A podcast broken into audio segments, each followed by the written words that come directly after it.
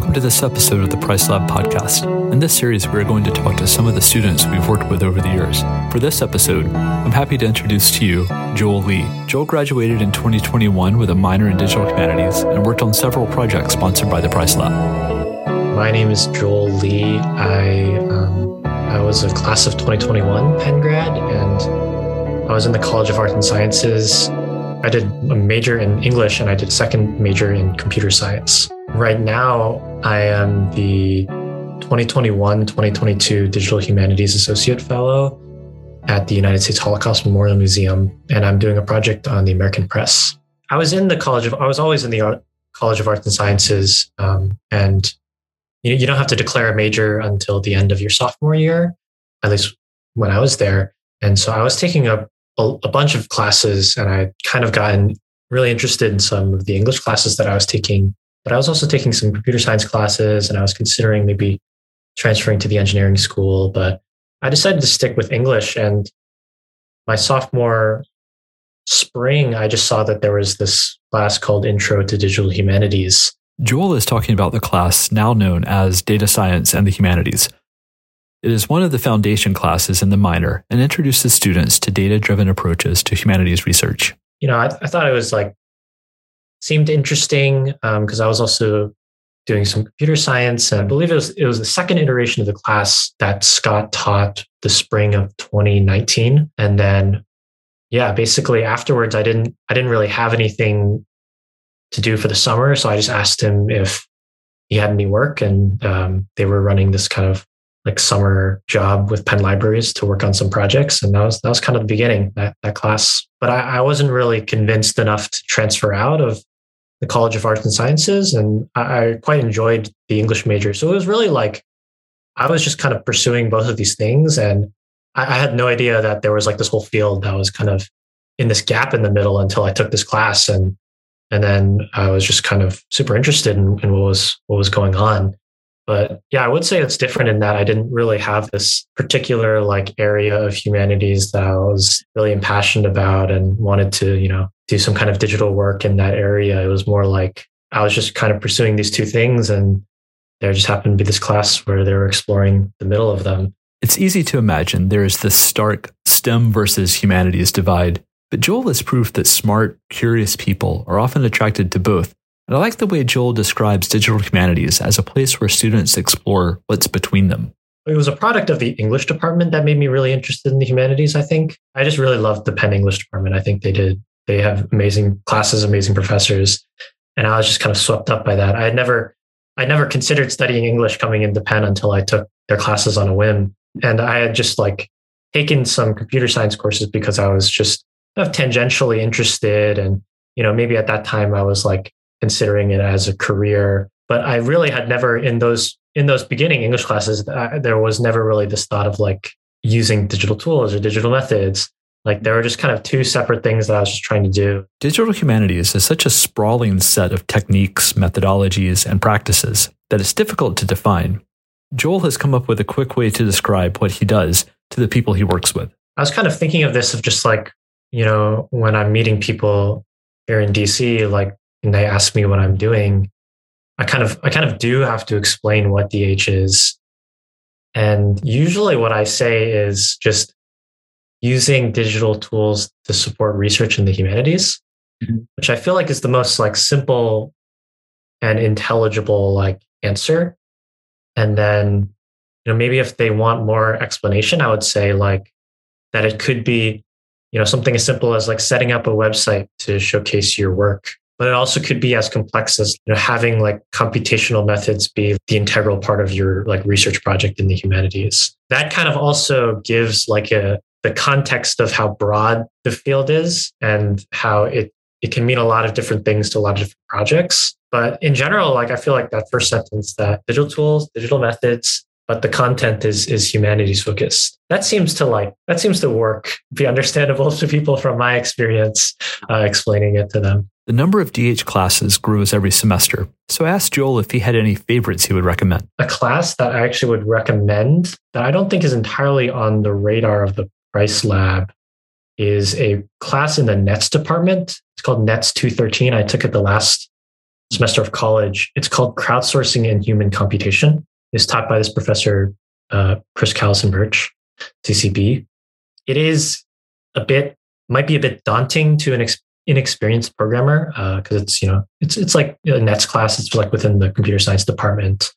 Um, but it really is all about all about crowdsourcing um, from a variety of different lenses. Uh, it actually touches quite upon like the humanistic lens of crowdsourcing, but also goes into kind of like the methods and the nuts and bolts of quality control in a crowdsourcing project. And it's a project related class. So by the end of it, you're kind of, you have to build a project uh, using some kind of crowdsourcing component. Students miss out on new experiences if they only think about college as career preparation. However, Joel did mention that this class was good training for his current job. The Holocaust Museum has a crowdsourcing project called History Unfolded, where they ask people to upload news articles like of their local papers or papers that they find about events throughout the Holocaust. Um, and I think there's there's so much to kind of unpack and to explore in the DH world as it relates to crowdsourcing and trying to like see how we can utilize the crowd, so to say, to to answer uh, DH questions. I was curious what made the biggest impact on Joel as he worked his way through the minor. I was impressed that he talked about studying critical reactions to DH methods.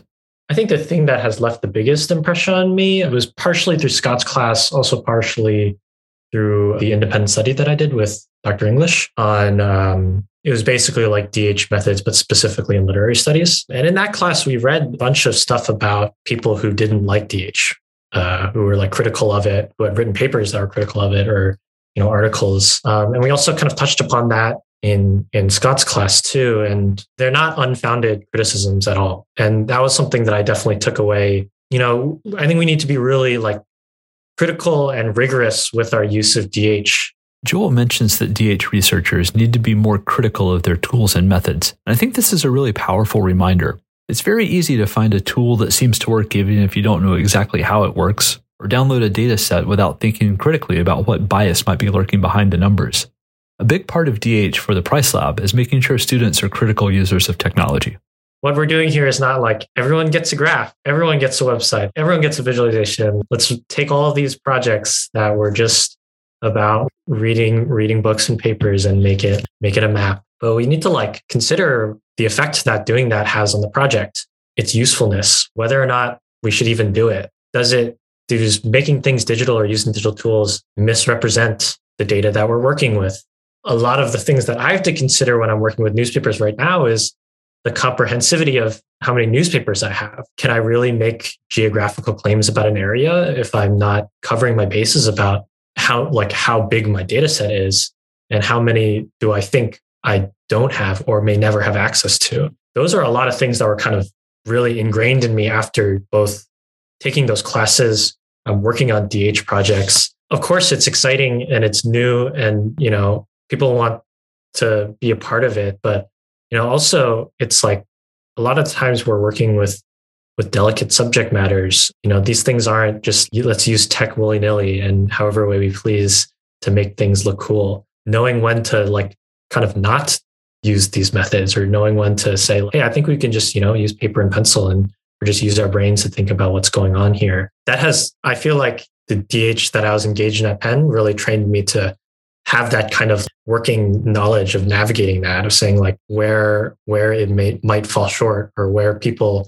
have legitimate objections to some of the DH stuff that we're doing. That's like I think that is super important when you're teaching DH at any university is to talk about like the criticisms basically. So that that has definitely like had the most impact as I've thought about DH in my own research and doing my work at the Holocaust Museum because you know talking about sensitivity of content here doesn't doesn't get more sensitive than that.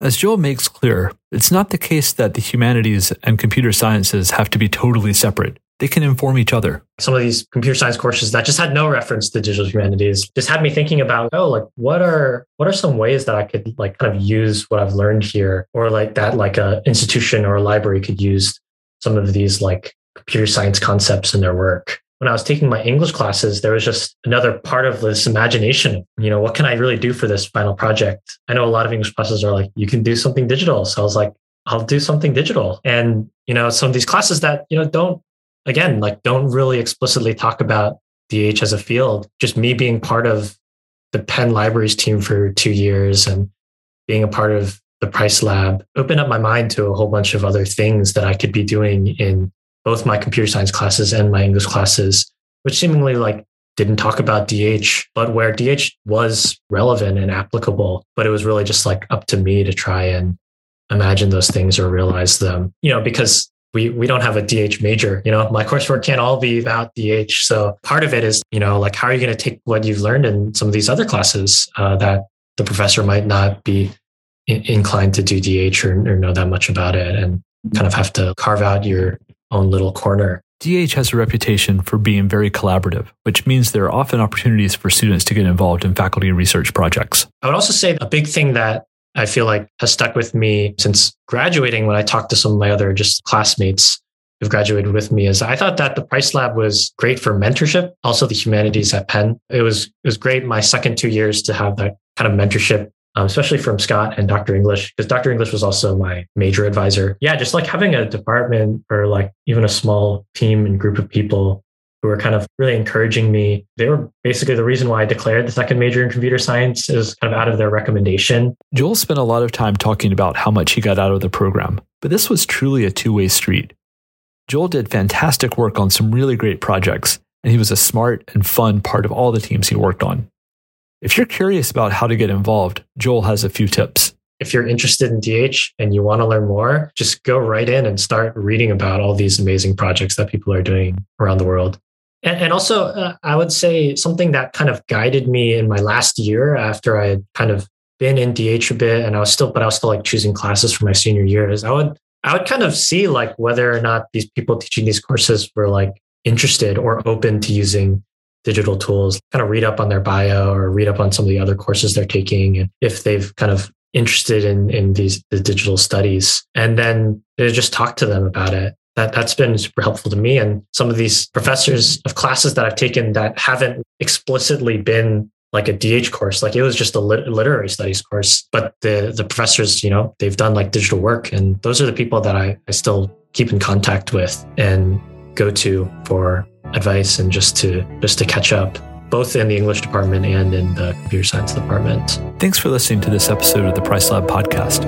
We want to thank the Andrew W. Mellon Foundation and Michael and Vicky Price for their generous support. Steven Perez edited the conversation and composed the original music.